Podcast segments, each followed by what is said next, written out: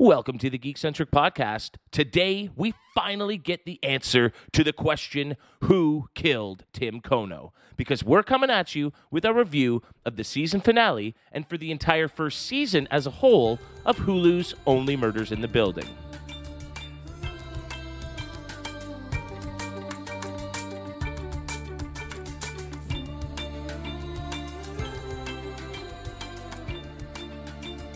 What's up, geeks? My name is Kev, and we're here to dissect and discuss the big reveals and the twists and turns of the Who Done It murder mystery, Only Murders in the Building, available here in Canada on Star via Disney Plus. A big warning there will be spoilers, so if you haven't finished watching the adventures of the Arconia tenants Charles, Oliver, and Mabel, be sure to check it out and then come back to hear all of our thoughts and opinions. Joining me on the program today are two super sleuths who are here to find the truth it's Justin and Nate. How are we, gentlemen? Ooh. Hey, hey. Let's get sleuthy tonight, everybody. Yeah, oh, man. well, uh, season one of Only Murders in the Building has wrapped, and while we got so many answers we've been waiting for. It seems a whole new pile of mysteries has cropped up for our podcasting murder solving crew of misfits. Were we satisfied with the resolutions we did get? I mean, uh, for the most part, I, I, I was. I think the the idea, and I mean, we'll probably get into the end a little bit later, but the idea to kind of hold that that final reveal uh, for Yeah. where it looks like season two is going to go right till the very end. Um, I thought was really really good, and the way that they sort of um, uh, worked that through the the finale, I thought uh, was cool to sort of plant those small seeds before they got to that reveal. If you go back and rewatch it, you'll you'll very clearly see how it's going to kind of play out. Um, yeah, I really liked how everything kind of wrapped up with with a nice little bow. You know, Nate pointed out, you know, there's there's a lot of seeding that went on, and and, and upon rewatch, it was really clear. I, you know, just to see how it all comes together at the end, I think they did a, a really great job of of wrapping it up while also leaving us wanting more. I, I did dig it. I, I, I was I was happy with it. There was only one aspect about it that kind of didn't work for me, but we'll get into that. Oh, okay. Let's get into that. But before we break that down, uh, as well as discuss the entire first season, we have a very special treat for you. We reached out to show co creator John Hoffman, and he was kind enough to sit down with Justin so we could learn a little bit about his process in creating the wildly successful and popular show, as well as how a show like this comes together. Please enjoy and be sure to stick around for our breakdown of all things Only Murders in the Building afterwards. Well, I am very happy to introduce one of the creators, writers, and executive producers of, well, let's just say one of the best shows that has come out of 2021 and one of our favorite shows, Only Murders in the Building. John Hoffman, thank you so much for joining us. How are you, man? Man, just I'm so good. I'm so happy to talk to you. It's um that introduction is like a dream. Like I could have written it myself, Justin. So it's very exciting. Very That's awesome. Well, um, let's let's actually just get right into our discussion here, and uh, we have a ton of questions that we want to ask you, uh, really around around this series and how it came to be. So let's actually start at the beginning. As I mentioned, you're you're credited as one of the creators, along with with Steve Martin, and we were wondering collectively, how did this come about? Did did did you approach Steve with the idea for the show, or or vice versa, or did you two like come up with this concept and just kind of hash it out? well, you know, Steve and I have known each other since high school. So no, Oh kidding. wow. Uh, no, not really. uh, I've never met him. I can't believe when you say like, yeah, you're, you co-created the show with Steve Martin. It sounds bizarre to me. Still to the, um, it's absurd, but it's a thrill. But no, I, this was Steve Martin's idea Right. that he shared with Dan Fogelman and Jess Rosenthal, who uh, were trying to get a lunch with him for many years. And uh, they liked the idea very much and wanted someone to come and show run this thing and hopefully have some ideas on it. And they called me. I had known Jess for uh, years uh, as a producer. And um, I was working on a show, Grace and Frankie, with two other legends because I really only like to work with legends Right. Apparently. ridiculous. um, but uh, yeah, so I was I was doing that, but immediately upon hearing this idea, I just like sparked to a bunch of thoughts on it, and that's always a good sign. Right. Absolutely. You're Sharing driven. that with them, and I and and they liked what they were hearing, and so then we had dinner with Steve Martin, and I kind of shared my initial thoughts, and he just immediately was like, "Terrific, let's do it, let's go." And, and Wow. like, Great.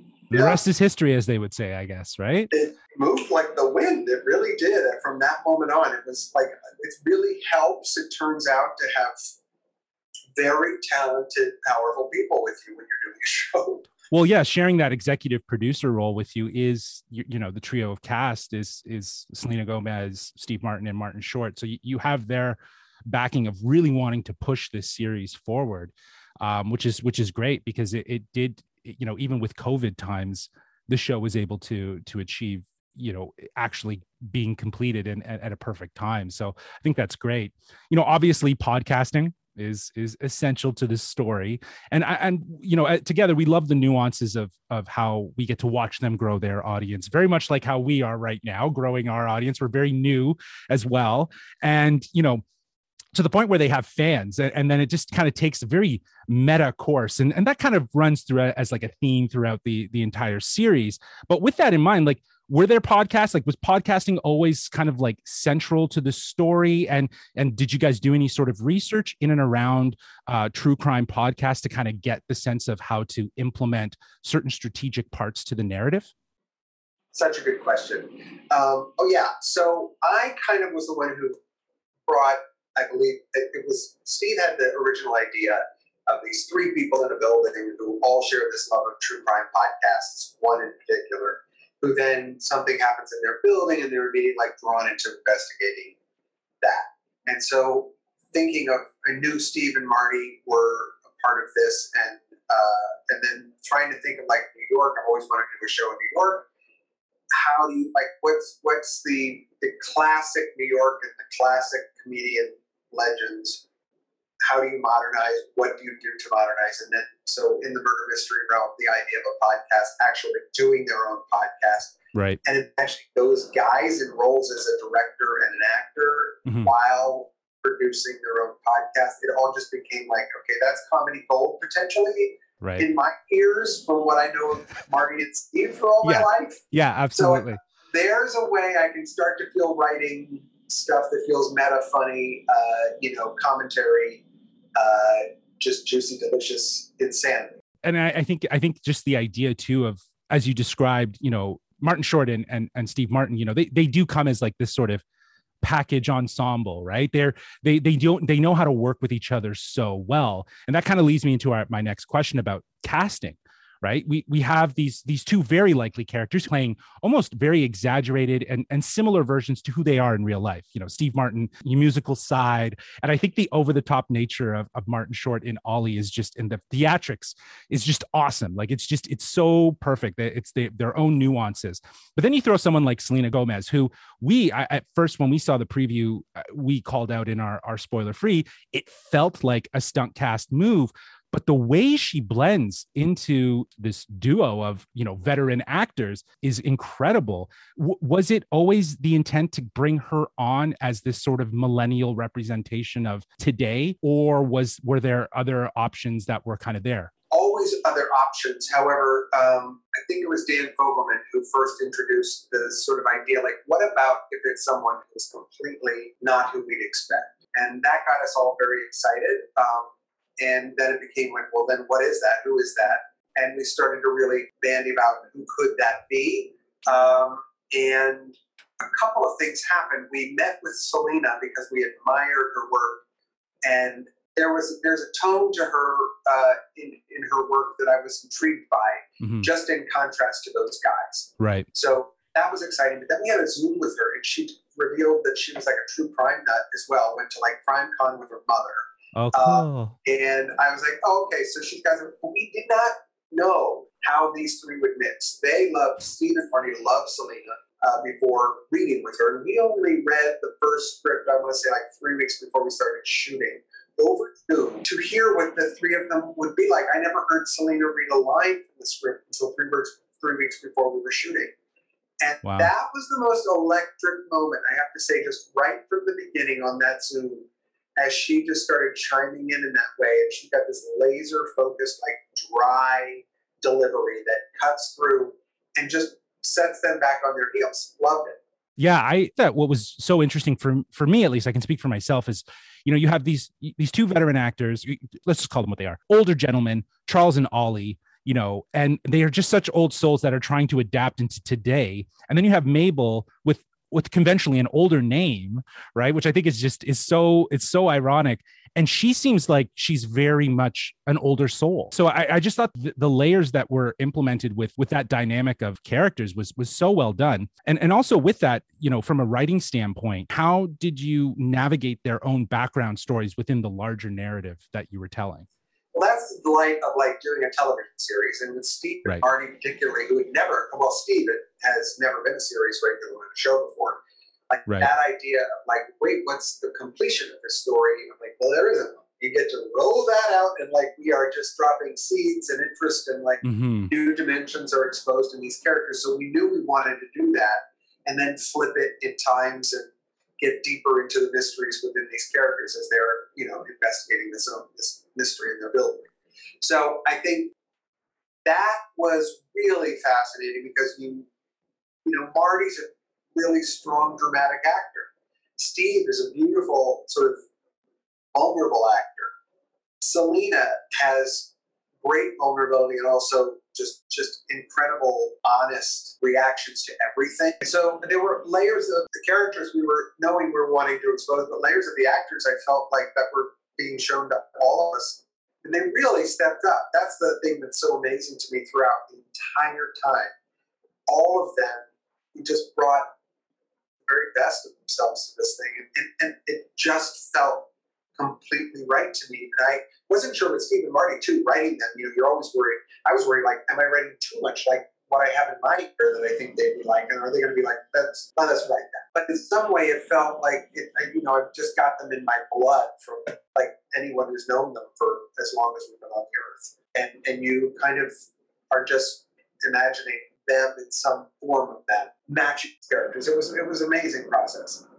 yeah it was it was awesome to see it come to life and i think you're absolutely right they just they just worked so well together and they brought their own nuances of of who they are now as i have it you were credited for writing episodes 1 9 and 10 correct Yes, that's, oh yes, that is correct. Co- uh, co-writing, oh, yeah. co-writing so you co did you co-write all of the episodes essentially Well, we well, the way it works in TV is I I'm the showrunner of the show, meaning that I will run the writers group. All of us collectively, outside of the pilot. Pilot was written by uh, myself and Steve, and certainly Dan and Jess were involved in shaping all of that as well.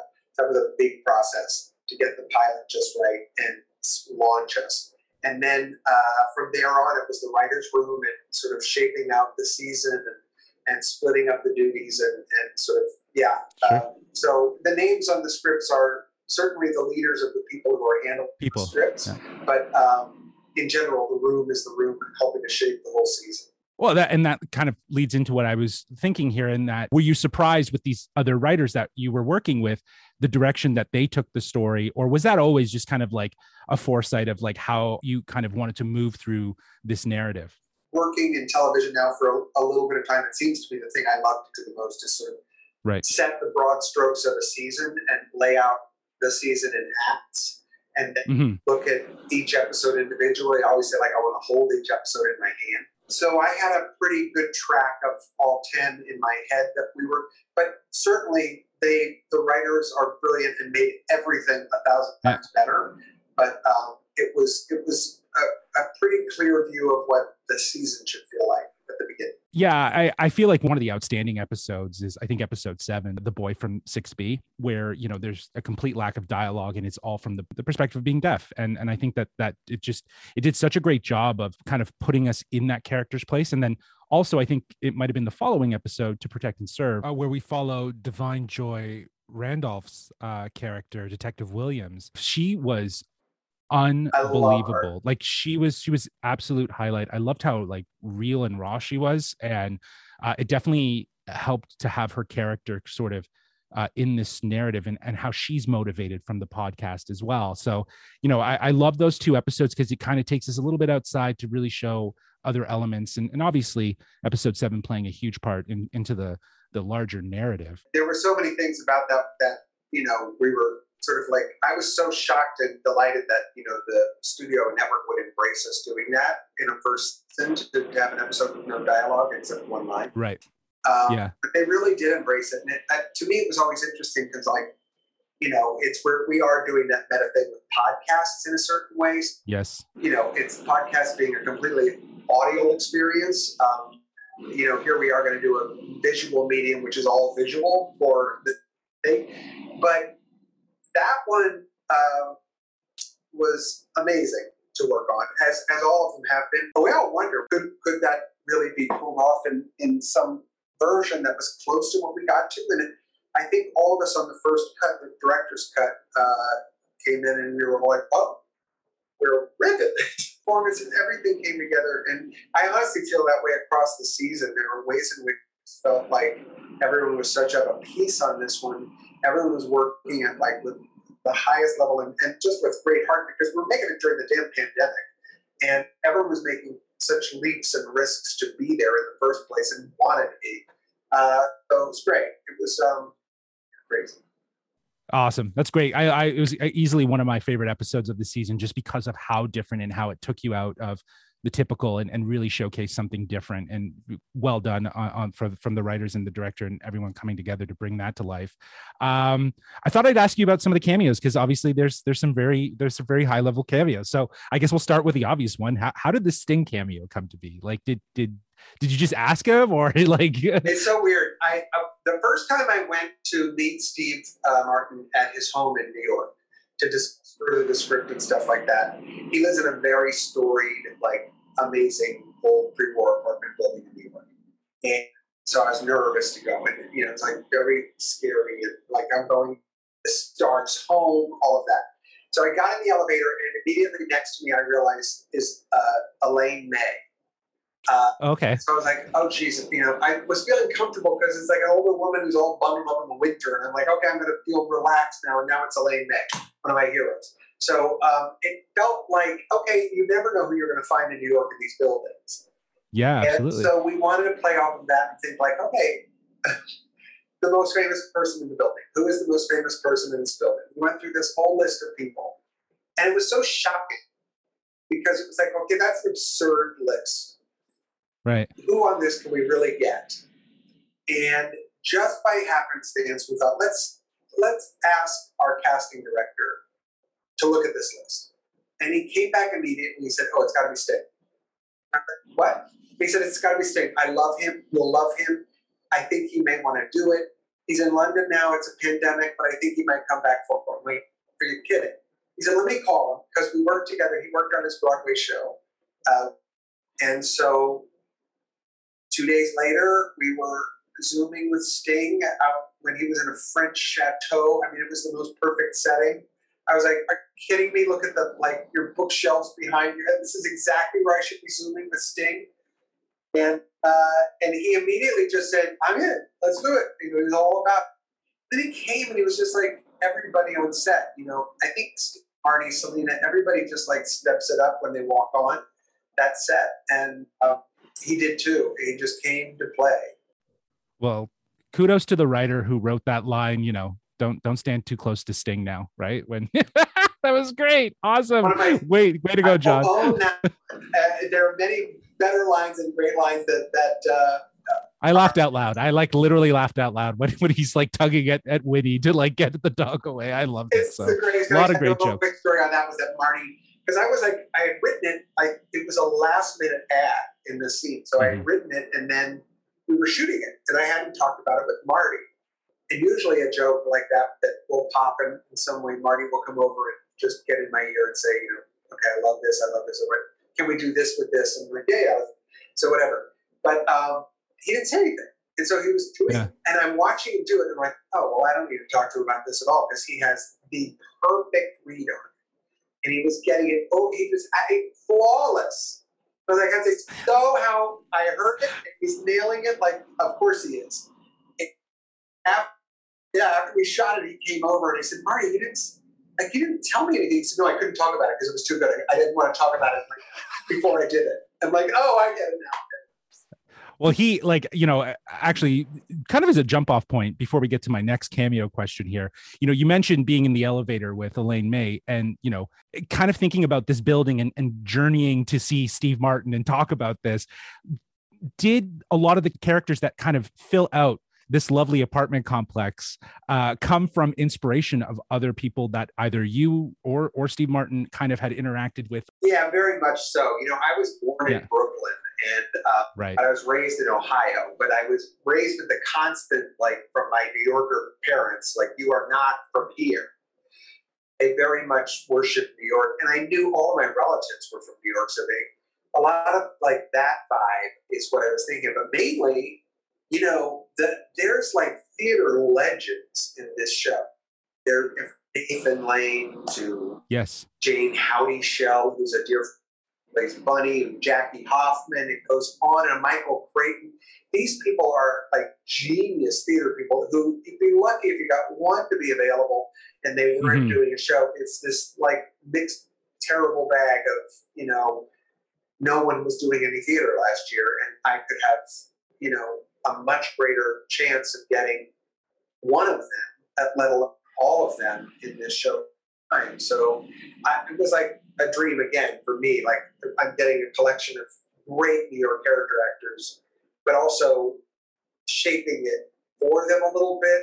You know, of my favorite comedic personalities, thinking of you know certain things, characters, you know, movies that I've seen in the past that are like loves of mine that like and what is the different new spin you can do on it I love that. I love that. I, I, feel like to, to to build that world, if you will, it is good to draw on those that you you have around you. And and you know, you called out Bunny, who I was just always enamored with. I loved her ah. her presence on screen, and I just thought she was such a delight.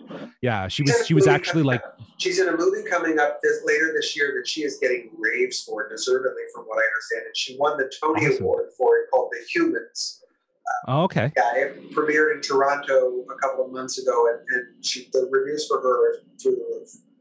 Amazing. Okay, well, we'll have to check that out. And and I think it's also really great too that you you know you called out the theater actors that they are, and there's such a theatricality to to a lot of the moments throughout this this season that I think are just very uh, needed, if you will, right for for the sense of dramedy that that follows. Another casting that cameo that I, I wanted to ask about was Jane Lynch. Like I absolutely laughed out loud when she walked through the door as as his stunt double, and like when you wrote that, did you write that with in mind that she was going to be that that that that guest star, or yeah. was it something that you kind of figured out after? It's one of those rare pitches that uh, come up in a room and I had been on our Zoom situation, I had been in another room working, and I came back into the full room. Yeah. How did it go in the other room? And one of our writers, Kirker Butler, said, um, It went really well. I just need to give you a headline. It's a thing we have to do. And I'm like, Okay. And he said, We want to introduce at some point in the season Steve stunt double, and it has to be played by Jane Lynch. And I said, then we have to do that. It was no question. Immediately, like, we need to do that now. Does anyone know Jane Lynch so we can ask her to make herself available? We got on it really fast. Uh, that, and that was a dream. And we were on that very early because we knew that that was kind of the only person who could play it. I, I right. believe we had her do it, and she was genius. She was absolutely fantastic. I I thought she just she brought her Jane Lynch approach, very very dry humor to it. Like I think that was absolutely great. Um, so as we kind of get towards the end here, and we're we're going to talk about this this lovely finale, we now know that sweet Jan, the sweet bassoonist, was the one who killed Tim Kono. And when thinking about who the murderer was, was that always the option or were there other scenarios that you kind of played out with your writing room how did you how did you land on on making jan the the killer. It was an interesting process. We had a few other options um, early on in the room. And then uh, you know knowing the theme of the show and knowing that you know it's really about these three lonely people looking for connection particularly charles's character right? So yes. struggled in relationships and all of that. And the idea that um, the motive behind the real motive behind Tim getting murdered was mm-hmm. this connection that was occurring uh, out of loneliness between right. him and this woman. And so that that's where it kind of all started. But then it was brought in by one of the writers in the room, too, Madeleine George, uh, and she talked about a, a, friend of hers who plays the bassoon, and and I was immediately enamored with the story and the personality she was describing. And I was like, oh, that like I wanted someone from the classical world in New York. Right. That, you know, I thought that would be interesting and to play through the courtyard, all that. Um, so that became the bassoonist, but then quickly it was like a thread that we could understand where one of our main characters was getting enmeshed in a way that we could get invested in that would also hide mm-hmm. her as a suspect because it felt like she was just going to be the romantic interest uh, play that out and so then to reveal the thing that was connected to the theme all along uh, and why ultimately tim died. And then the parallel which we do in episode 10 charles's story. So how he understands tim's story is because he kind of walked in the same shoes. Exactly. Yeah absolutely. And that's that it's like poetry at its best you know chef's kiss. Like that was absolutely perfect. I think collectively as as the geeks that we are here that's what we love but we love the craftiness right? Like to to to your point of how you layered in just the theme of of wanting to be connected and and and how that you know is established in the first episode and we just see that run through in all different courses uh you know bravo for for really kind of landing to that and and really again hitting home a lot of those themes that that you that you've you've outlined here. Uh, thanks.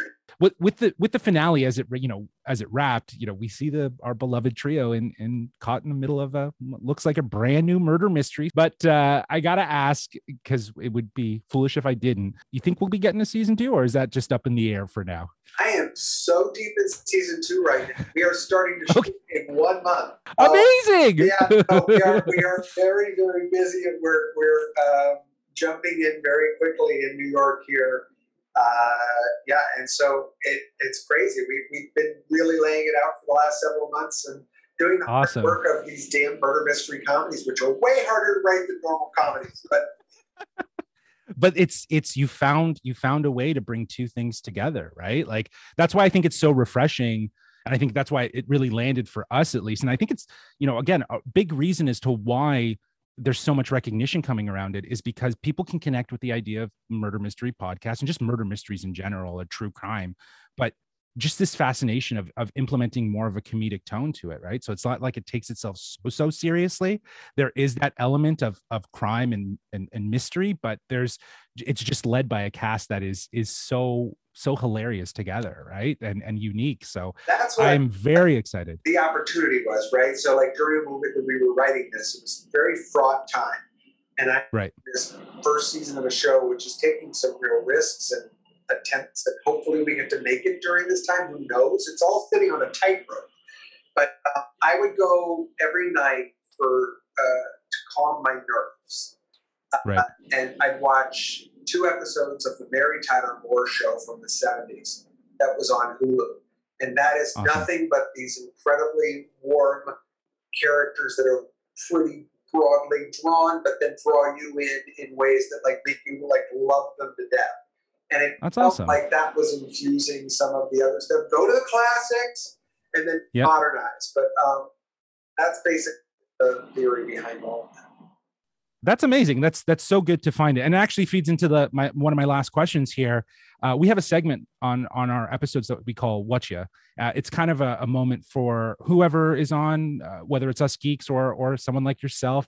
What you've been watching what you've been reading what you've been gaming if you game. Is there anything you know outside of the mary tyler moore obvious show kind of serving as an inspiration? What are you watching uh, as a way to unwind and, and kind of bring yourself back and or maybe feel inspired I love that. I think. Well, I've been I've been busy. Uh, right. And, and, sadly, my hours have shifted since I moved from Los Angeles to New York. So when I go to bed now, I come back early. Um, really crazy early. But uh, the things I've loved recently, I've been watching. I, I watched White Lotus, which I thought was really yeah. And, and um, I'm going to say all the most typical boring things. Um, I was really, I just started watching Reservation Dogs. Yes. Oh my God. I love this show. It's probably another one of my favorites from 2021. Uh, you know, top three, you know, only murders in that list and Reservation Dogs and, and Ted Lasso. But what's funny is that, you know, um, each of these shows I find have a different way of being fresh yeah. and new while still giving sort of insightful, uh, very personal thoughts on, on again, connectivity, uh, you know diversity and and just the idea of understanding one another um, and i think that that's like if i were to lump all those uh, shows into one that's kind of the collective i've taken away of what i've appreciated from at least this past year of of streaming. You know what I mean? So Reservation Dogs, you will enjoy. It is so good. I've heard it, and I just loved it when I started. And I was, uh, you know, and it's also, you know, the absolute opposite of connection and like everything else. But I can't wait to start exactly. Yeah. Like yes, yes, yes, so, yes, of course. But um, yeah, no, and I and that that that's been pretty much my my sole other thing I'm doing if I can grab time. Um, you know, every now and then watch a Great British Baking Show because that would be nice. There you go. See, so that's good. So yeah. you have something outside of everything else that just basically you can turn because like I've always say that to my wife and myself, like, and we all do it. It's just something that it's totally out of like this idea of having to think about you can just turn your brain off and and watch something like uh, we watch a lot of hgtv you know what i mean like yes. we watch like the home yeah. interior design yeah. right like we love that stuff yeah. it's still creative but zone whatever out. just zone out exactly that's good um so apart from apart from you know working on season two are there any other projects because this show is obviously getting huge amounts of recognition and it's being celebrated as it should be um and i was thinking you know with all of that there must be a lot more people knocking at your door asking you to, to take part and so it's been crazy I, four people have knocked in the last um, it's, it's so weird because i'm very isolated it's so nice to talk to you about this it's nice to connect with people like in this way because it's a little bit like i'm not just in the world as much because i'm right. locked in my laptop at the moment but it's also right. uh, you know the state of the world but it, it's it's nice to get that feeling. Yes, I have lots of projects, lots of ideas and things like that. It'd be sweet if things were a little easier from here on out. hundred percent. Yeah. You never know. I mean, it's it's. I just feel so stupidly lucky to be sitting where I am with this group. I can I can imagine it's it's like you got to pinch yourself every so often just to remind yourself. Crazy to look on Twitter and to see all the different people every week and just interacting and, and sharing their thoughts on you know, know. You know who killed Tim Kono. like it's crazy. that part of it is shocking and not shocking. It makes sense, but it's very reassuring too. I just yes. like it is a place you know typically where people can go and vent and stuff like that. But when I, I keep looking and I feel this great love for it uh, when I see, you know, an overwhelming response like that. And it's, we keep on checking ourselves. Like, I, you know, I'm sure, you know, it won't always be that way. And, and I know, you know, it's that Ted Lasso phenomenon for their second season, which was crazy. And, uh, but, um, you know, I, it's, it's, it, I'm still, I think, a little bit stunned you know, yeah, I, I, can I can imagine. I would be. Yeah, I would be. Yeah, you put all this effort into something, you dream and wish that it will connect a little bit, and then it like does this other thing, surpasses it. Yeah, it kind of goes beyond that, and it's just kind of like, whoa, like this is great. So I, I, again can't say enough about how much we've loved this show. It, it definitely like I, I, think in in that in, in our spoiler free we discussed how Kevin kind of brought it uh, into our our ears uh, really early on about you know just the the cast dynamic and how he was intrigued to see what it was all about. And i think all three of us were completely floored by it. So we we loved it. We we we appreciate you coming on to the podcast today to share a little bit more insight. And yeah like i've said countless times the show deserves all the recognition. And uh, thank you so much john. thank you. And, and good luck with your pod and everything because i frankly that was also just to say it it was one of the most refreshing moments for me just hearing you guys also just rec- not just recognize that there was something unexpectedly different. You surprised yourself by finding it, yep. but then going forward, leaning in because I know what you guys lean into mostly. But you're like, I was so appreciative of the fact you like weren't posing in some way that you were genuine. Nope. It's a very I, I was just yeah. We we we we had to like stop it sometimes. We're like, are we like are we pumping the we're pumping it too hard but like no it, deserves it because we were just so captivated by it and we just love the dynamic so, so you know again so thank you so much we appreciate you ha- having you on the podcast so happy to be here thanks for asking Wow, that was so insightful. Uh, and it was so kind of John to give us so much of his time. Thank you, John. Uh, especially considering, as he revealed, the team is already right back at it working on season two. Uh, you know, and so speaking of which, let's discuss how this episode finally revealed the true murderer of Tim Kono. but also set up season two of the show with a brand new mystery: who killed the biggest bitch in the building, Bunny? you know, and I think that was that's kind of what I was talking about, right? You get Yeah. to that moment where you you see Mabel call her the biggest bitch in the building in front of a few other people, and it, it's that's that's going to play into it, right? We're going to Yep. see them have to deal with that because everyone's going to be looking at them as they they you know oh shit they were about to be evicted, so of course they're gonna they're gonna take her out. They're gonna you know they hate her, um, so it's going to be really interesting to see how they get out of this and how they how they work with uh, everyone as well. for myself, kind of watching this first season, I was like, it, it kind of felt like they were going to be able to solve this in the span of a season. And I thought, is it going to feel forced to expand upon these characters' uh, adventure and and you know have them go forward after solving the murder? But by the end of that episode, not only was I excited for season two because of where they left us off, but also just uh, the the final episode just reminded me why I love these characters so much and why I can't wait to see more of them. And so I was just so happy that they set it up in what felt like a natural and organic enough way that a season 2 is more than welcome for me. Yeah, I, I didn't. I thought they were going to conclude this case. To see that there's there's still more that's happening in this building and with these band of characters, that's that's refreshing because now we know we're going to see more of the Arconia and and and its delightful tenants. Yeah, I'm just excited to see how this is all going to unfold in season two, leaving us with that cliffhanger. I thought it was I thought it was well done. And it had almost been so long since that opening scene of the series that I mm-hmm. kind of forgot that that's how we started this whole show off. And so it was it was like, "Oh, right. We haven't seen what this scene with Selena Gomez covered in blood and and and the the guys getting confronted by the cops where that led." And so yeah, I'm I'm just excited to see where we might go with season 2. I mean, I was waiting for um, what's his name, Oscar, I believe, Oscar to to to be turned over. Right? I thought this guy's dead. There's no way he's going to keep keep keep on through. Uh, and so yeah, to see the reveal of of Bunny was just so uh, so fantastic, and I think it was such a great way to sort of um, add that twist to everything that was going on, and it ah, it really worked. And it- my, but I mean, Bunny hated the Murder She Wrote crew, as she called them. Right. Yes, Why was yeah. she wearing one of their sweaters? I mean, Yeah. what's going on? I think it was a message.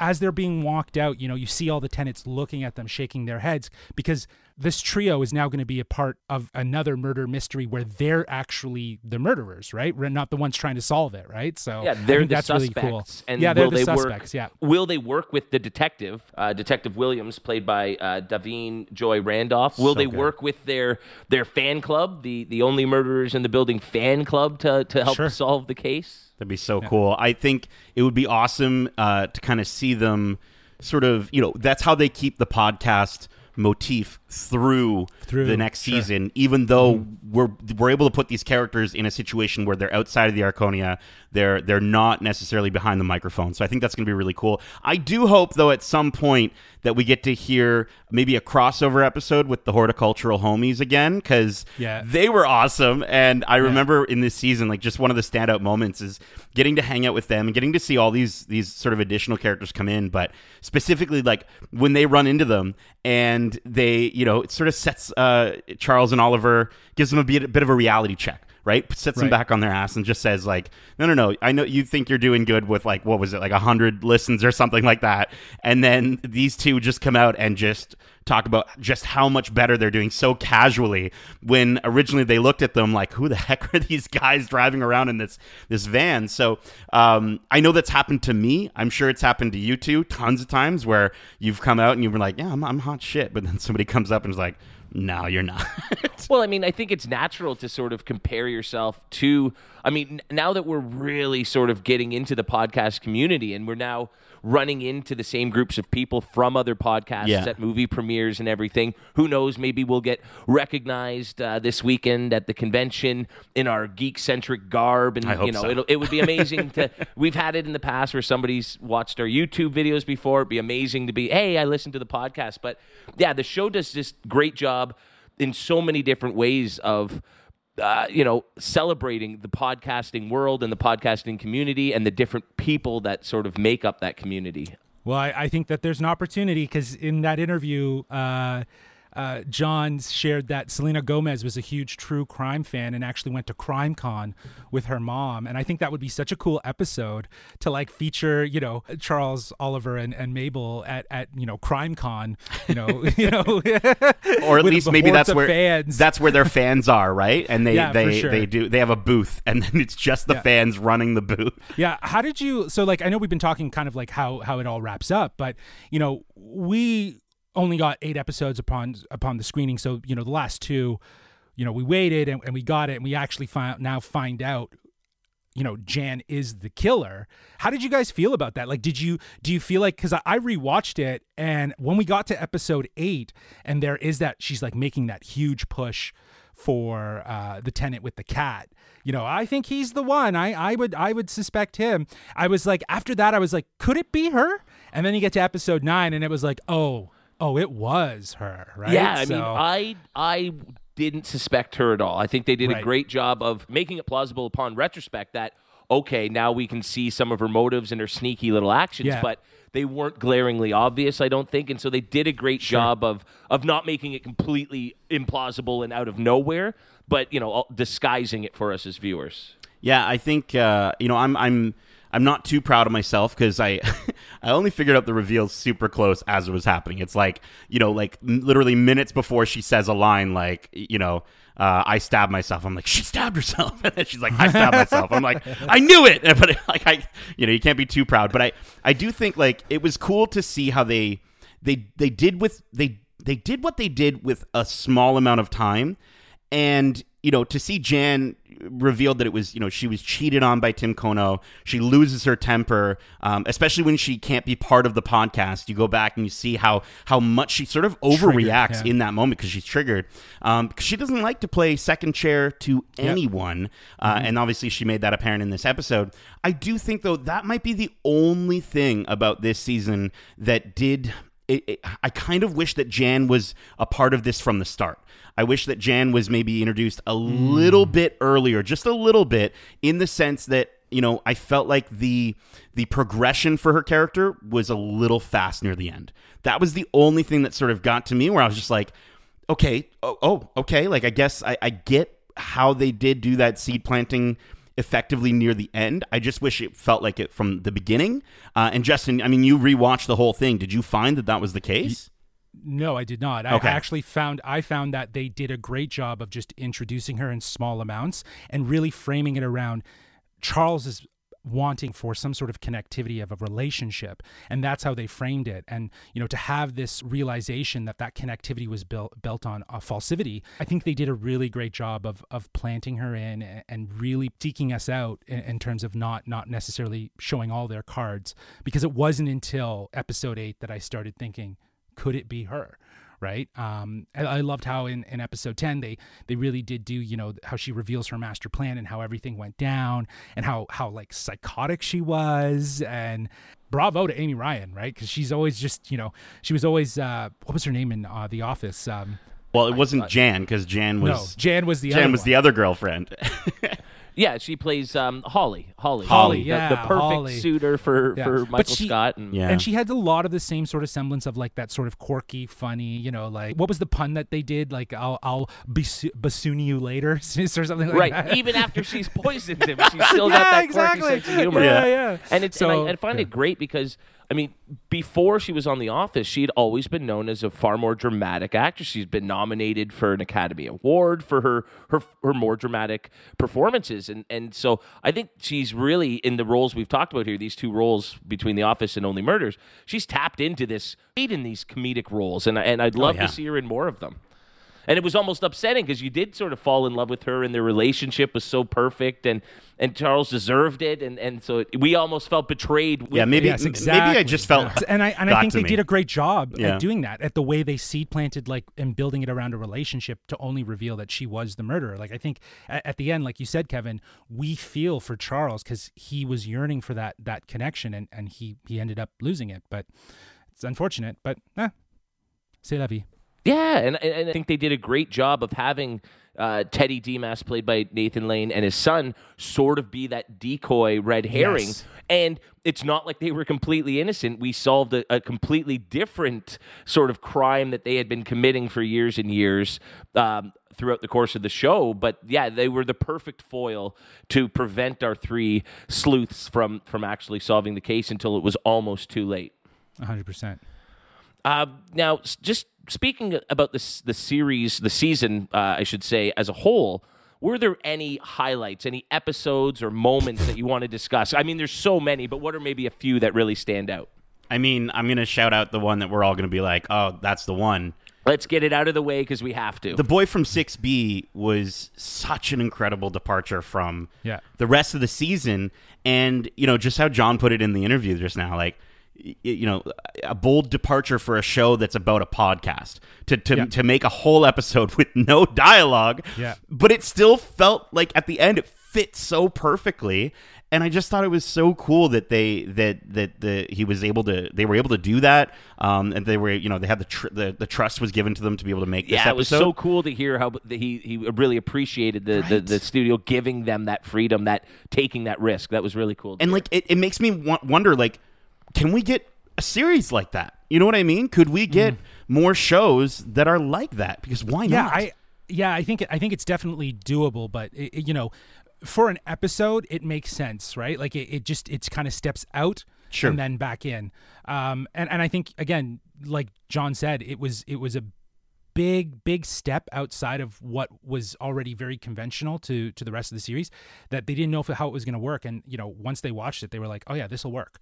Um so i think that that's great. Eh, also i, I loved protect and serve that really highlighted uh, detective williams. Uh, episode six um I love that episode. I loved that we focused on on her and just how she became motivated uh, to to kind of listen to the podcast and learn more and and kind of dig deeper into this case. So I thought that was really a really great episode. I just liked how they kind of took us outside just to show us, you know, again, just the other surrounding characters and give them a little bit more uh, poignancy in this in this series.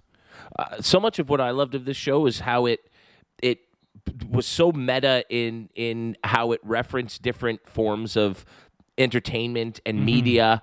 Uh, I mean, we've talked so much uh, both in the the, the spoiler free and, and now about the the way it intertwines podcasting into the show. And so, episode eight for me, fan fiction. Was mm-hmm. one of my favorites in in seeing this podcast for them sort of become this sensation, Yeah. and they have their fans camped out, and and then the fans get their ultimate dream come true, getting to come up to the apartment and work So on the good. podcast with them. Yeah, I, I thought that was like it was super meta. That episode was great. I, I also love like one fantastic moment in this season is when Ollie is trying to think about all of the suspects. and he Yes, goes this into his my other one. Yes, For a casting scene on the So stage, good. and he's going through each of them as the director, and even as he tries to put the story together, uh, of of how this all goes out. You see it throughout the the the series how he's he's very theatrical, right? Like he's bringing his stage presence, and you know, again, I, I think that that that theatricality and that that that sort of high intensity it just worked really well for this sort of dramedy uh, escapades, if you will. and I, I mean that's f- sort of falls into another moment that I, I just got to shout out as well is at the end of episode one, right? And they have that that moment or that feeling of of sort of bouncing back, right? And you literally see him fall off, and and then Yeah. they they do that sort of sort of cheesy CGI looking thing, but it didn't matter because it you understood you know kind of what was going on for each character in that moment, and I thought it was really I actually thought it was really beautiful for a show that again I I come into it and I'm like okay let's let's laugh and yes of course I laughed but I think it was really cool to see some of those those more beautiful moments those more poetic moments and I think the the series just does such a good job with its writing to be able to do that.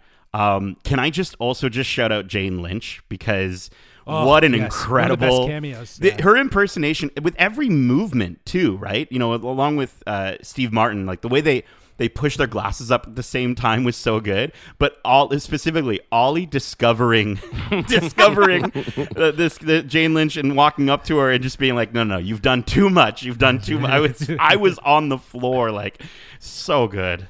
we've talked so much about the dynamic and the and the the the uh, chemistry between our three main characters, and they each had such a, a specific role that they were playing.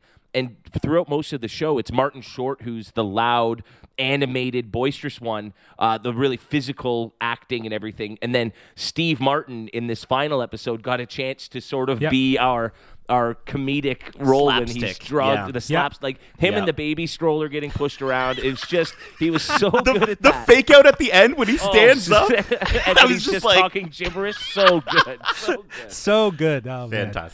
Yeah, obviously, I think we could probably sit here for as long as this the series was in terms Yeah. of a runtime and talk about moments we loved. Uh, but I think it's a pretty clear consensus. This might be the most consensus uh, opinion that the three of us have ever had in terms of loving something so much from start to finish. Uh, but before we wrap up, I think it's time to give our final scores for both the season finale as well as the highly enjoyable first season. We're going to rank the final episode out of five nearly exploding gas fireplaces, Ooh. and we'll rank the season out of five emerald rings. I think the the finale did, as I said, I think it did a really good job with with the time that it had um, to to sprinkle in these little uh, last minute seeds and then the reveals. Um, I loved what they did, as you said, with with Charles Haden Savage at the end, fl- kind of giving him that role reversal. Um, getting to see Mabel and Oliver sort of run up and down the building, and they do the the gag with the with the elevators as they come out of the wrong one, he goes into the right one. Um, I, you know what, I, I thought the only thing that sort of got to me a little bit was, and maybe it was because I really did want to see Jan and Charles together. Um, that kind of put me off a little bit, but I, I did feel like it, it felt a little rushed to see her character make that flip. I would love to have seen it sort of. Um, maybe I just maybe I'm dumb and I, I wanted it revealed a little bit better um, throughout, and and maybe I wanted to catch on to it a little earlier. But um, I think kind of having a bit more of her involvement maybe could have made that a little more realistic for me. Um, but dude, honestly, it's it's so hard to find anything wrong with this uh, show and with this episode. So um, for this episode, for the finale, I think I'm going to give it 4.5 nearly exploding fireplaces. Is that is that what we're calling it? Gas fireplaces specifically because she does turn the gas on. Um, for this entire show, though, this entire season, I mean, come on. It was such a delightful surprise. I don't think we can say another nice thing about this show that we haven't already said.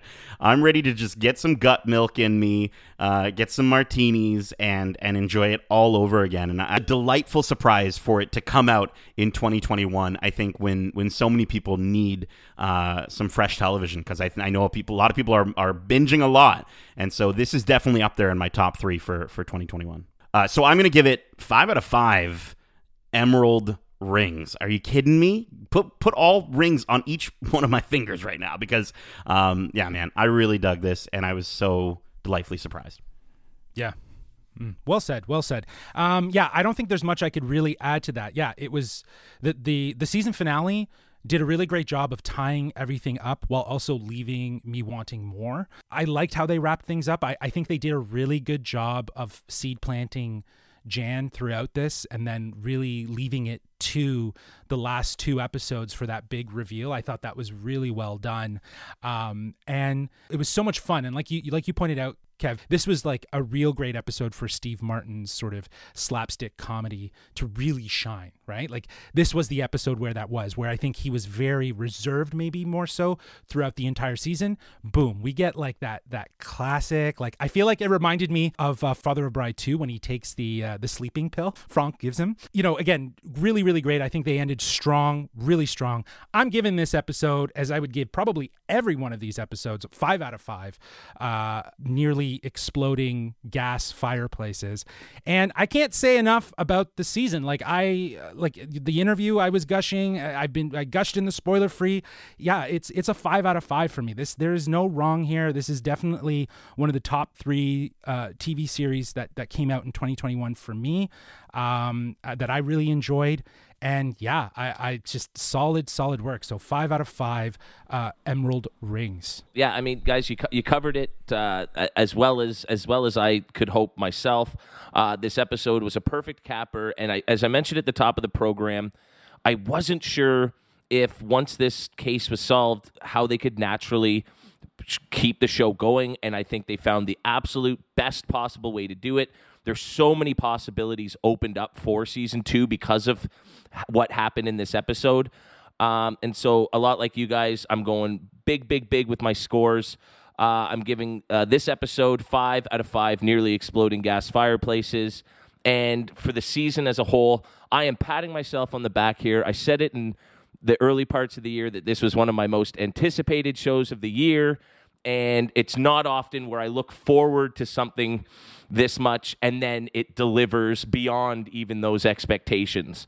Uh, and so kudos to the whole team for putting together something that took a lot of people by surprise and I think really, really um, was a perfect sort of show for, for the times we're in. Um, and perfectly encapsulates so much of what's going on in the world between podcasts and, and the crime stories being popular. It just capitalized on those so well. Uh, so once again, uh, this is a five out of five Emerald Rings for me, one hundred percent.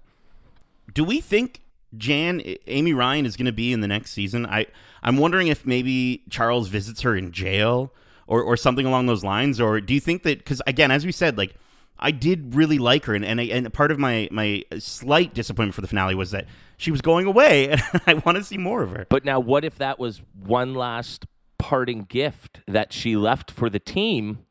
Um, before getting arrested. I mean, I'm not sure if it would line up how long the body's been in the apartment. Mm. Uh, maybe that doesn't. Maybe that doesn't work with the timing.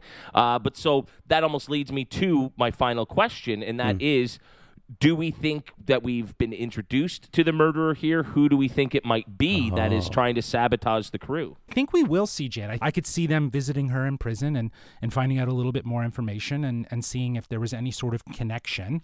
But I do think that whoever did what they did, whoever killed Bunny, definitely took advantage of the situation and you know planted planted it all over them. Well, speaking of which, maybe it's Tina Fey's character who's just trying to make some money off of these guys, right? Ooh. She sees she sees the potential there. I so like that a lot. They did hang on her. She was the last shot at the end, right? There, and she so. didn't seem that surprised. She seemed more, you know, salacious. She was enjoying everything that was happening because she knew yep. she could exploit it. She had dollar signs in her eyes. So interesting. But we're hopefully we don't have to wait too long to find out. Well, there you have it, our review for the season finale and the first season of Only Murders in the Building. A huge, huge, huge thanks has to go to John Hoffman. Yes. Uh, he reached yes. out to us during the season and said how much he had enjoyed our our spoiler free review and then was so nice here once the season wrapped to take the time even though he's super busy making season 2 to just let us into that world and find out a little bit more about it.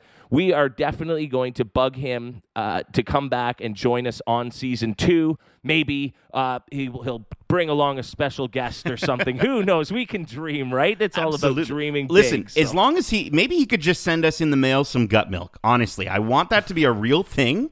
I know I, I keep bringing sweaters. I oh, want those yeah. tie dye sweaters. That would be dope. Oh, dude. Okay, where's the merch, John? Get us some merch. Let's make it happen. I'll put it on the Insta. Let's make it. Yeah, Let's that'd go. be good. I will definitely have to keep our eyes peeled for that. Uh, but for now, thank you so much for tuning in wherever you listen to podcasts. If you haven't already, be sure to subscribe and leave, leave us a glowing review. Or this podcast might become a murder mystery investigation of its own. Sorry, it's almost Halloween, and that just seemed fitting. uh, we'd also like to know what you thought about this fantastic mystery show. Were you able to crack the case before our trusted amateur detectives? What was your favorite episode? And who was your favorite character of the first season? You can let us know at wearegeekcentric at gmail.com. Or if that's a bit too much like an instrument cleaning device that looks like a sex toy for you, hit us up on Twitter at GeekcentricYT and on Instagram at WeAreGeekcentric.